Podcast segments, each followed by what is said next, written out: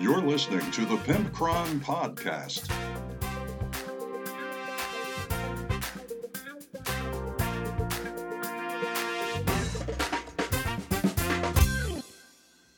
Welcome, one and all, to episode 100 of the Pimpcron Warhammer podcast, and I'm very excited to have met this milestone in the last two years. I know officially the two year anniversary will not be for another month, but still, 100 episodes is still pretty cool. I have my Patreon supporters to thank for all of your support. And I appreciate everybody listening to the podcast and writing in and all of that for the last 100 episodes. So tonight we are talking about a real talk with the Pimpcron where we discuss not what you want out of a codex, but what you need out of a new codex. Because with ninth ninth edition on the horizon, I think we're probably going to be getting some new codexes for all the armies. And we also have a want that or want that not with the Inferno collection, which I'll just let you wonder what that is if you don't already know. I had no idea what it was, but it's kind of neat. I also have a test Tesseract mailbox from Dave, and he is a return writer inner, and uh, he's discussing the chapter approved. And finally, I have a well, here's an idea, and a really neat way to make sure that all of your armies stay the same paint scheme exactly, and they match each other over several, several years. And it's something I've discovered and something I use, and it's awesome. So, um, besides um, this being my busy season at work, and I am very, very busy, um, I have not had any real time to do anything. I did play Brutality with my buddy Derek the other night, and uh, we played two games, and we played two co op games as part of a campaign. And wouldn't you know it, I have been playing on the campaign for quite some time, and I have several characters that are nearly godly. It only goes up to level 15, and I've got at least one person, if not two, that are level 14. And I was very excited to show Derek, hey, look how high level my people are now. And unfortunately, Derek comes over and I cannot find my roster sheet. I cannot find it. So I ended up having, I'm, I'm sure I'll find it at some point, but I ended up making a new list for a new campaign. And instead of a bunch of people infected with a virus that they're trying to cure, I am now a bunch of elemental wizards and some of their cohorts that are looking for their lost friend. So I have one water wizard, I have one fire wizard, and I have one earth wizard. And they are looking for their air friend. And in addition to them, I have a fire Atronach essentially, and I have a Treant. So that is my warband right now. And they're looking for their lost buddy. So that uh, we played two co-op games, and they were for the campaign, and they were a lot of fun. I actually kind of prefer co-op games versus the AI versus um, just competitive, you know, you versus me sort of thing. And the first one we did was the Wilden attack, which is just several monsters versus you. And um, we did pretty well. We kind of ran out of time as far as the turn finished at turn four. And uh, we did not kill all of them. We killed two out of four of them. And they, believe it or not, that, that battle was crazy because I have not saved so much in my entire life. And same thing with Derek.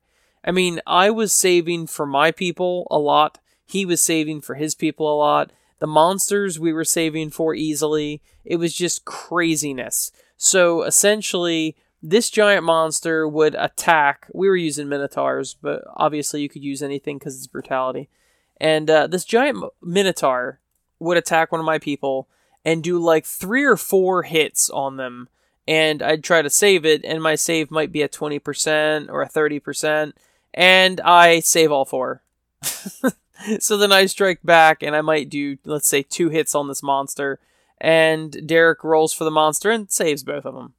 I mean, it was amazing. I my treant went toe to toe with this Minotaur like four different times. He'd charge the Minotaur, the Minotaur would charge him, he'd charge the Minotaur, the Minotaur would charge him, and both times they just bounced off each other.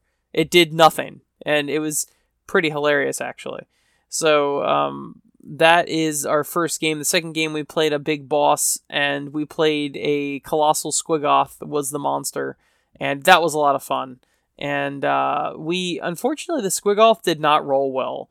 He had regeneration; he could regenerate two hit points each turn, and he kept failing that. Matter of fact, one of the times he tried to regenerate that, he actually lost another hit point and um, just it was not in his favor. We won that fairly easily. He killed two or three of our people out of five, but then we killed him on turn three. So it's just um several times we rolled critical damage, so we did double damage against him. And essentially, if you play Warhammer, it's like you know rolling a six on a d6. It's like wow, that's a lot of damage. So anyway, it was a lot of fun. I enjoy hanging out with Derek, so that was fun, and I was happy to get back in the saddle for brutality. But um, that is essentially it. I've been slowly painting on some of my chaos stuff, and I'm very excited about chaos right now. I don't know why, but I am. I guess it's because I sold all of my other chaos stuff, and uh, that's um, so all those models are new. I got three start collecting sets, is what I got. So I've been putting together a bunch of stuff and all that. But honestly, I haven't had a whole lot of time with work and all. I have not put a whole lot of paint to model or even a lot of glue to model. It's just that time of year, and matter of fact, I'm getting ready to yawn again. Alright, I cut the yawn out, but I uh I keep stopping recording to yawn, and that's not a great thing because I am extremely tired. Anyway, let's get on with the show and happy 100th episode. Let's open the Tesseract mailbox. In this edition of Real Talk with the Pimpcron, that's not Real Talk with the Pimpcron, I'm dumb. This is the Tesseract mailbox, and in this edition of the Tesseract mailbox, we have returning right in person. I don't know what that would be called. Re- return person that wrote in before, Dave Case writes in again, and he says, Hey Pimpcron, still loving the show, nearly caught up with the backlog. I just finished episode 94. I agree, the old chapter approves were great. I've got three of them. Not bought any of the newer ones, they just seem like a cash grab. We've updated the points to balance the game, but you'll have to pay for it. Pay for it. I also have some feral orcs and will send you some pics later, currently 2 a.m. in the UK. Keep up the good work, Dave Case. Well, thanks for writing in, Dave. And he wrote at pimpcron at gmail.com. You can also reach us at facebook.com slash pimpcron, or you can call, which nobody ever does. anyway, thanks for writing in, Dave. And, uh, yeah, I, I mean, I'm not going to get into it because I already had a whole segment on it, but the old chapter proofs were awesome. And um, he sent me pictures of his feral orcs that he had made from this same book that I had already discussed. And it's funny because he did so many of the things that I also did with my feral orcs that I've slowly started building. And essentially, what it is is he took boar boys and added bike parts to them, which is so funny because that's exactly my boar boys, my cyborg boys that I purchased. I did not buy them, but someone did a bang up job on making these cyborg boys, and they look very similar to Dave's. And another thing he did, which is how I'm making my commandos, I wanted to make feral commandos. Like, this is a local tribe of orcs that they've employed to, you know, help them in battle or whatever, so they're sneaky and, and whatnot. So I bought a bunch of savage, savage orcs, and they already have a knife in their hand, so what you do is you just cut off one hand and you put a hand with a pistol. And now all of a sudden they got a slugga and a choppa, and they're perfectly good and uh, they're wearing the loincloths and all that stuff. And it's so funny because the picture he sent me of his models is exactly that. It is Savage Orc Boys with the hand missing and they're holding a pistol. And um, it's it's just funny. Great minds think alike, I think is what I told him. And uh, the once again, the chapter proofs were a great idea and a great way to add flavor to your armies and do things that kind of out of the ordinary.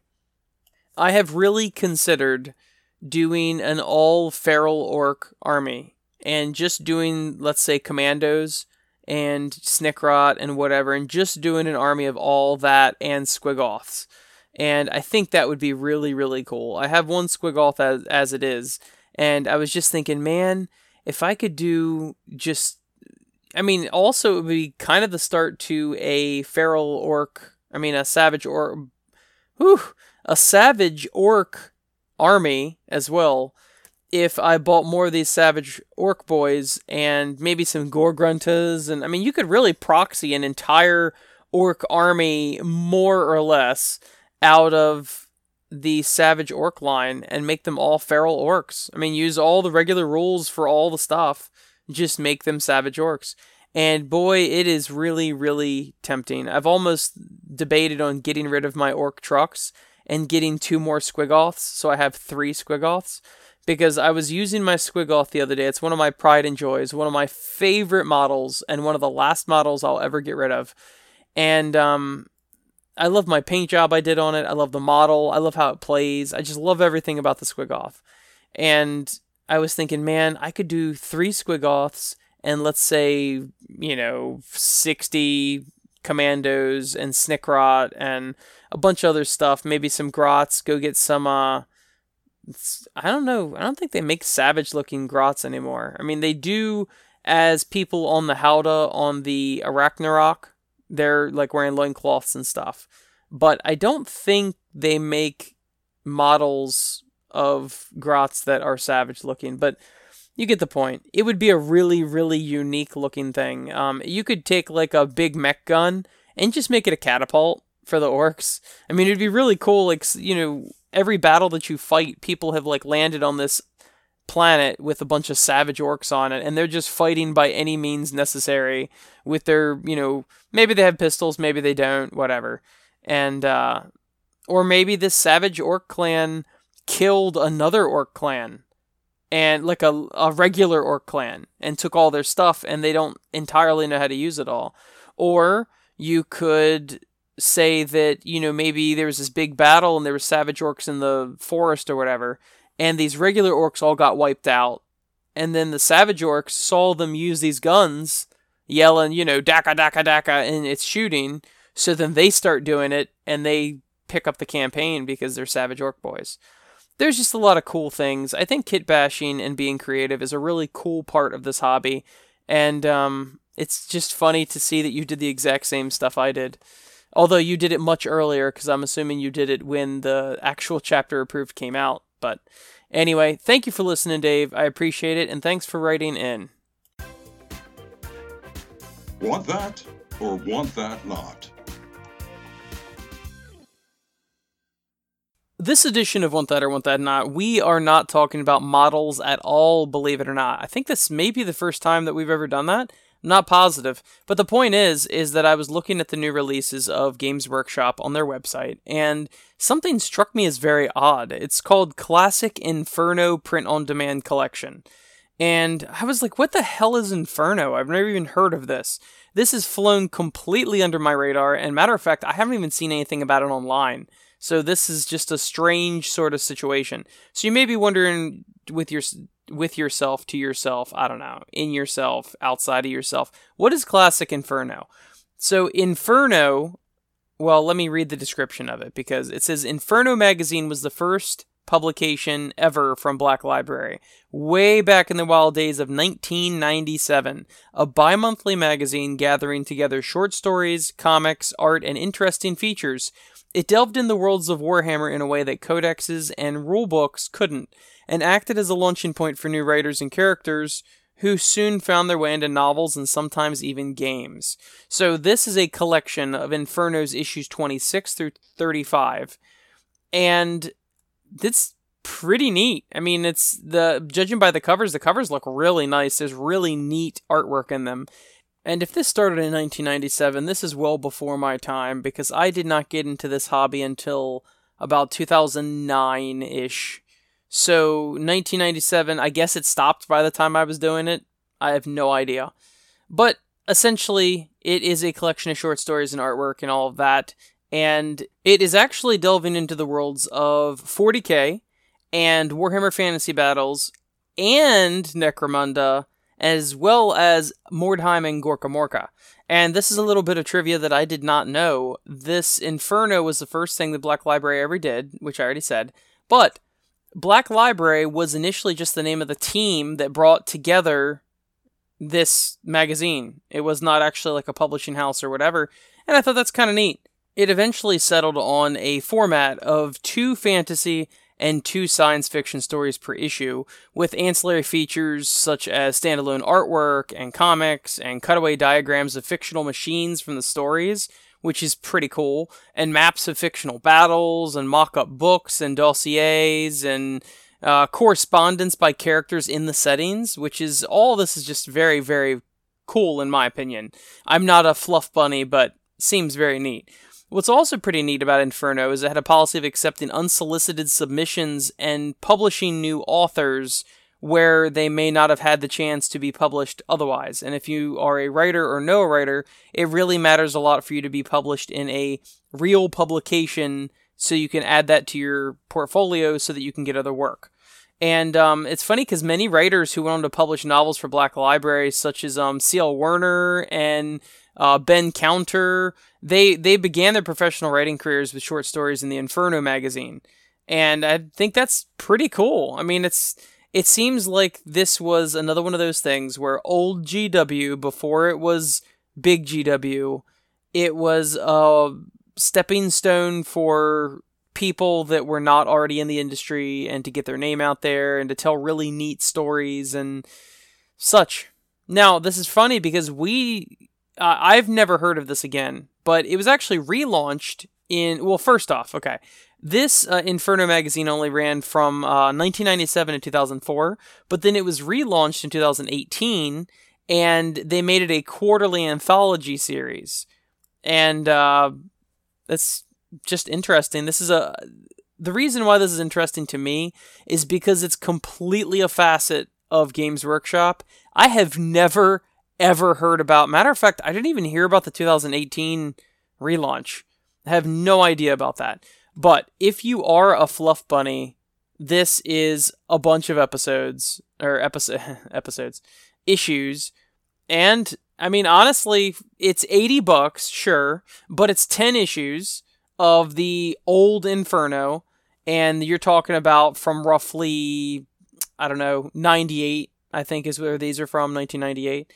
And uh, I mean, if you're if you're not liking the new direction of 40k in 9th edition and how it's play school 40k, or if you're a hater on Age of Sigmar and you miss Warhammer Fantasy Battles, 80 bucks for 10 issues. I mean, it's really not that bad. I would be tempted to actually buy this, so that would make that a want that for this. It's only going to be printed for um, two weeks actually. This is only on demand for two weeks, so if you want to hurry up and get it, it is eight dollars an issue, but you're getting a lot of cool fluff and background lore. So if you're into that sort of thing, I definitely say buy it. Uh, the only reason why I'm not going to go out and buy this is because I am certain I do not have the time to actually read all these because I have very little time as it is. So that is my only caveat why I am not actually going to buy this, but it is definitely a want that. In theory, if I had more free time and I had more time to just sit down and read, I would definitely want to buy this. I do sometimes thumb through uh, old white dwarves and things like that. I've got a whole stack of like probably 20 white dwarves from around the early 2000s, I guess and uh, I do enjoy looking at the pictures and things like that. I mean, I'm functionally illiterate, so I can't read the stories, but the pictures are really cute, and uh, they've got a lot of hobby stuff in those magazines and whatnot. So this is definitely a want that for me. It's just unrealistic that I'm gonna buy it and read it. So you got two weeks, people. You better hurry up if you want it. Now, here's an idea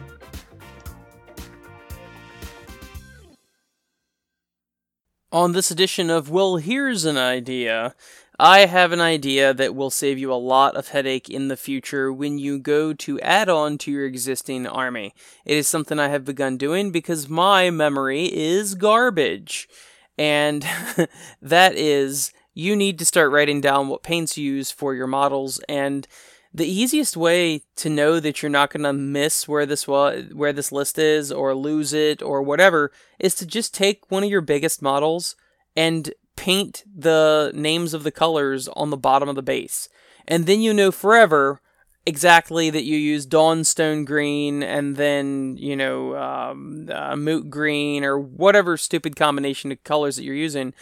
It is insanely helpful. Matter of fact, here's a little story about how dumb I am. So, when I painted my first two Dracoths, I for my Stormcast, I painted them and I fell in love with them. I am in love with my paint job. I'm going to toot my own horn here.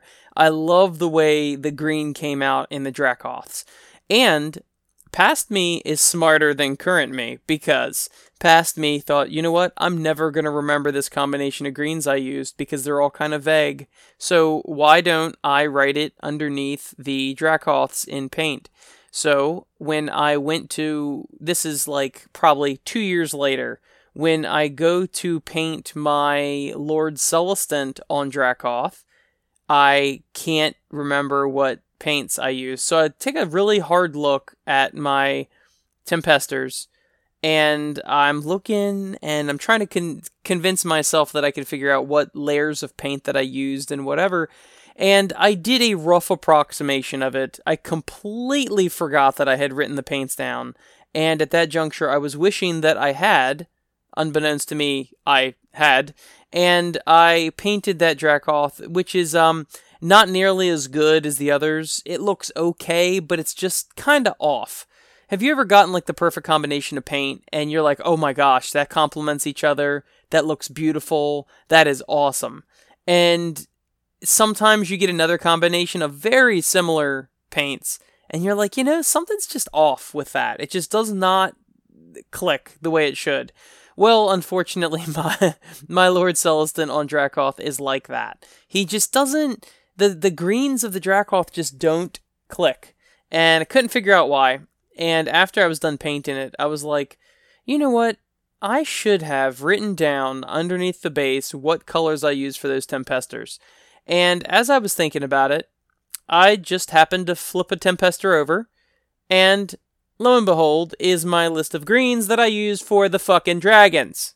I am stupid. So don't be like me. You should definitely, if you're not going to keep like an Excel sheet or something like that of all the different paint colors, the easiest, the super easiest thing to do is take a Sharpie or take a paint and paint the names in. I start in like the base color up top. I do it in order of what I'm going to apply it.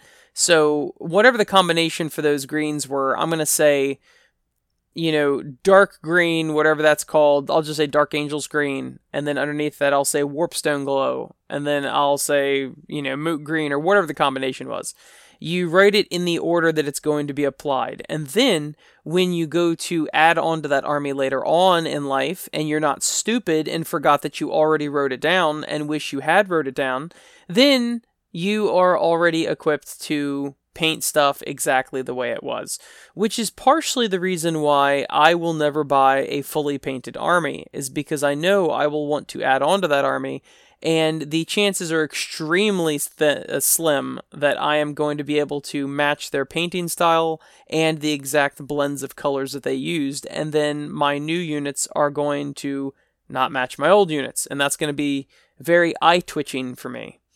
So you should do this, and then I guess an ancillary thing is you should also remember that you did it because I am an idiot.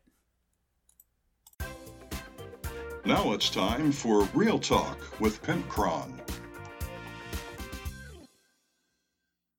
On this edition of Real Talk with the Pimpcron, we are wondering exactly what do we want out of a new codex. It doesn't mean your specific army codex, it doesn't mean your opponent's codex, it just means in general, what do we want out of a codex? I don't think anybody usually sits down and actually thinks about it. So with the onset of 9th edition here and the assumption that we're going to be getting new codexes soon for all the armies, and by soon I mean uh, in the next year or the next two years, um, I'm assuming they're, they're going to start all new with the new codexes. It um, it's kind of a good time to kind of codify exactly what makes a good codex because you always hear people complaining about codexes like, oh, my codex is shit. And then there's other people complaining that, oh, their codex is so awesome. And there's a bunch of gnashing of teeth and bullshit like that. Well, it all happens to us eventually, right? We hear waves of new rumors and they're slowly building on the internet and maybe a leaked picture here or there or whatever. And our codex for our army is on its way.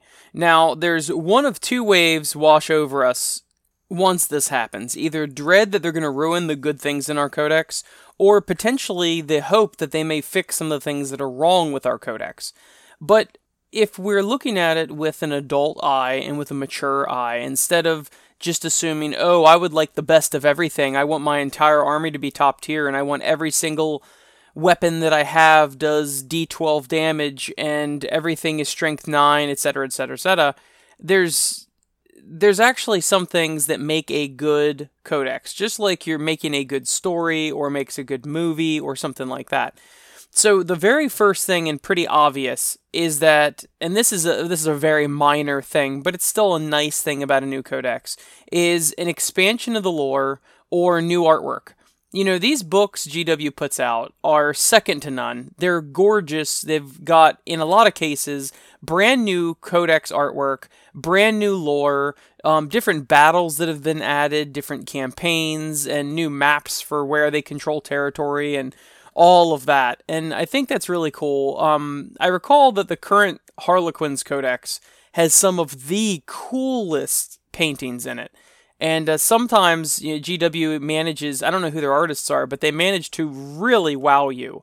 I know that my Kharadron Overlords Codex has some amazing artwork, and I hate the word amazing because everyone uses it, but it's legitimate. You open this two page full spread of these Tzeentch demons in the air fighting Kharadron Overlords, and you're like, oh my gosh, somebody actually painted that. And I don't know about you guys, I'm not super into the lore, but the lore gets a lot of people excited. What excites me more is that the pictures are really inspiring and they, they look cool and they're helping. This is something that we never see. We never actually see our people fighting the enemy or the ships shooting or anything like that. And the artwork is the only chance for us to actually see those things in action the way that we imagine them in our head. So, even though it's a very minor thing, you definitely want some new artwork and some new lore and the inevitable rehashing of existing lore, but that's what we want in a new codex. Now, that is obviously a very small, small portion of that.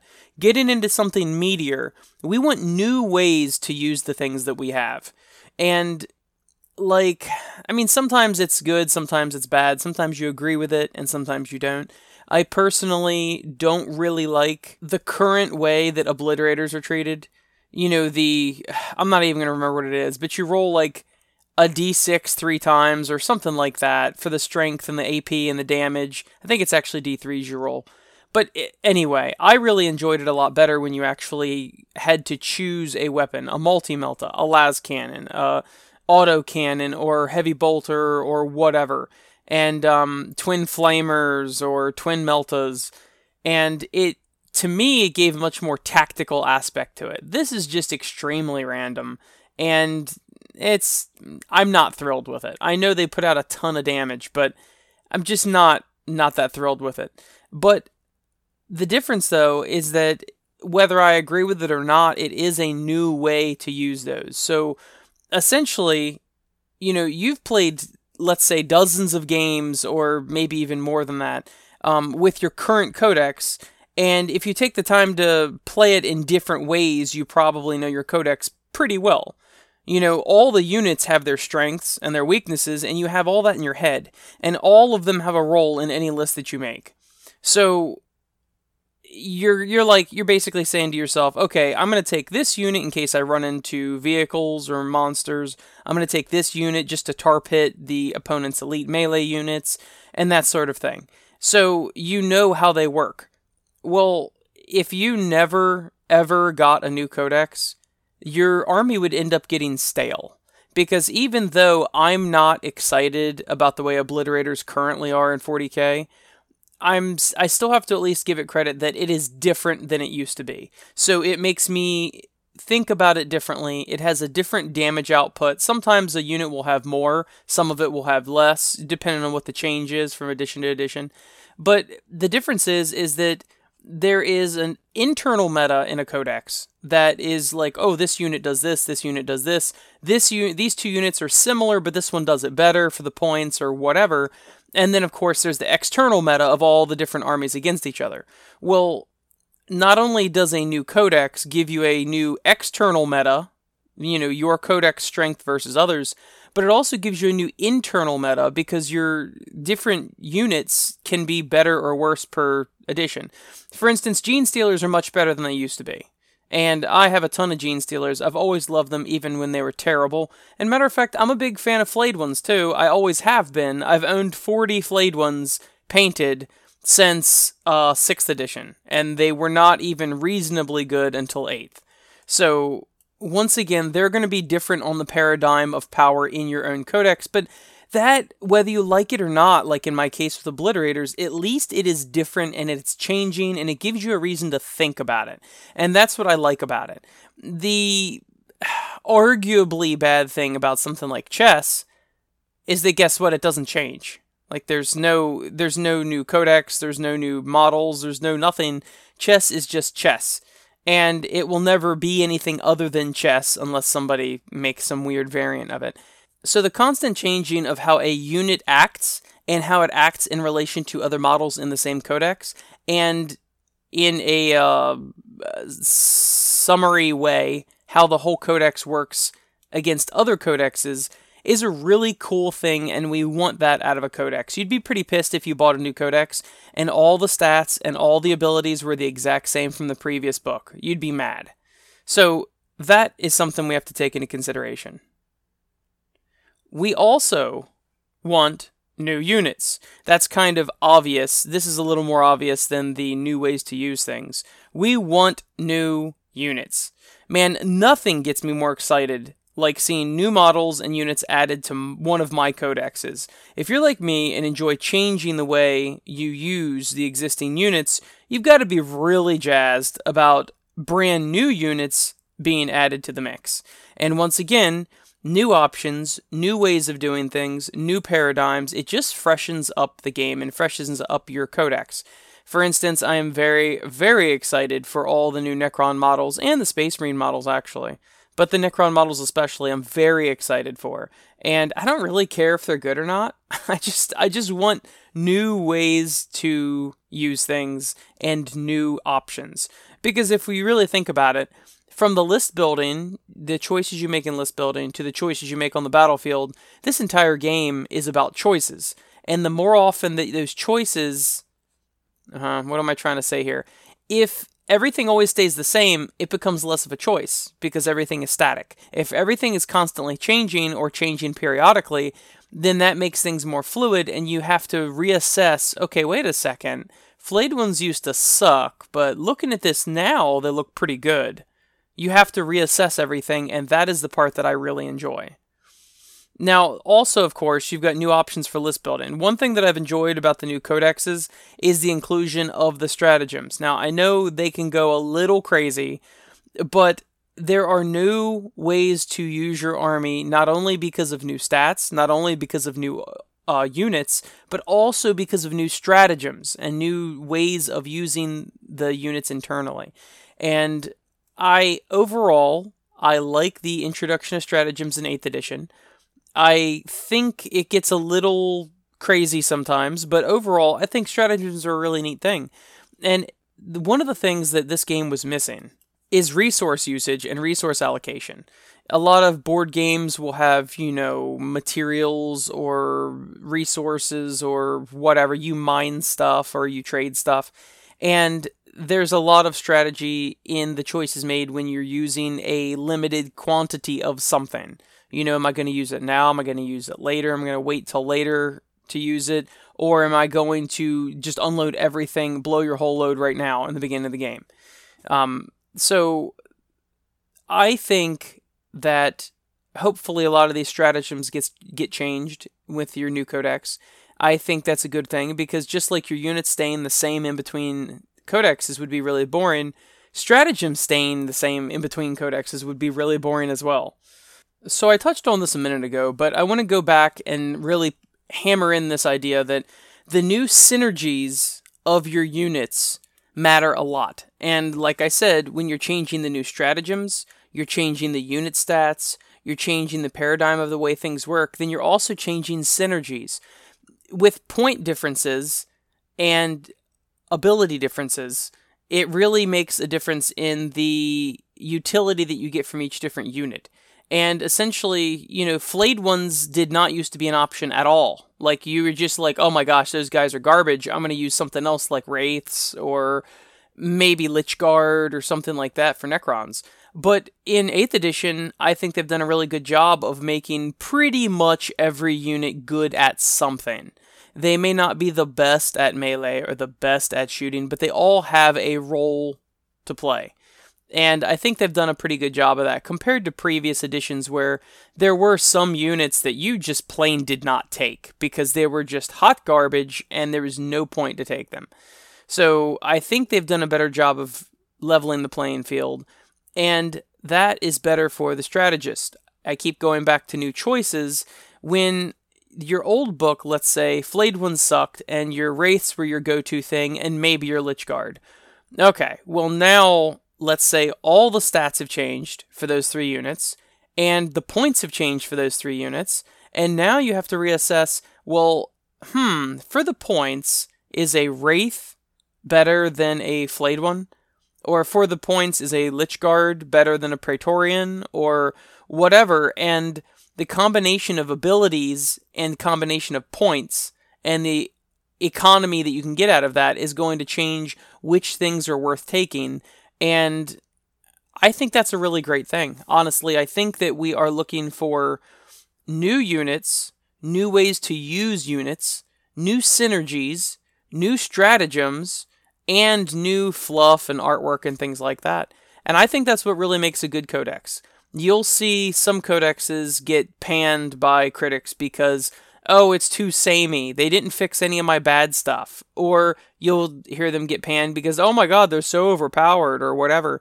You really should not be hoping for a power increase in your codex. That's really not what you want. It's kind of like asking a child what they want for dinner and they'll be like ice cream and you're like, "Well, uh, okay, you might want ice cream, but you don't need ice cream." And it's the same thing with the new codex. You may want your codex to be top tier, but honestly, that's not really what you need. What you need is for it to be competitive and for it to be viable and all the things that I've already explained.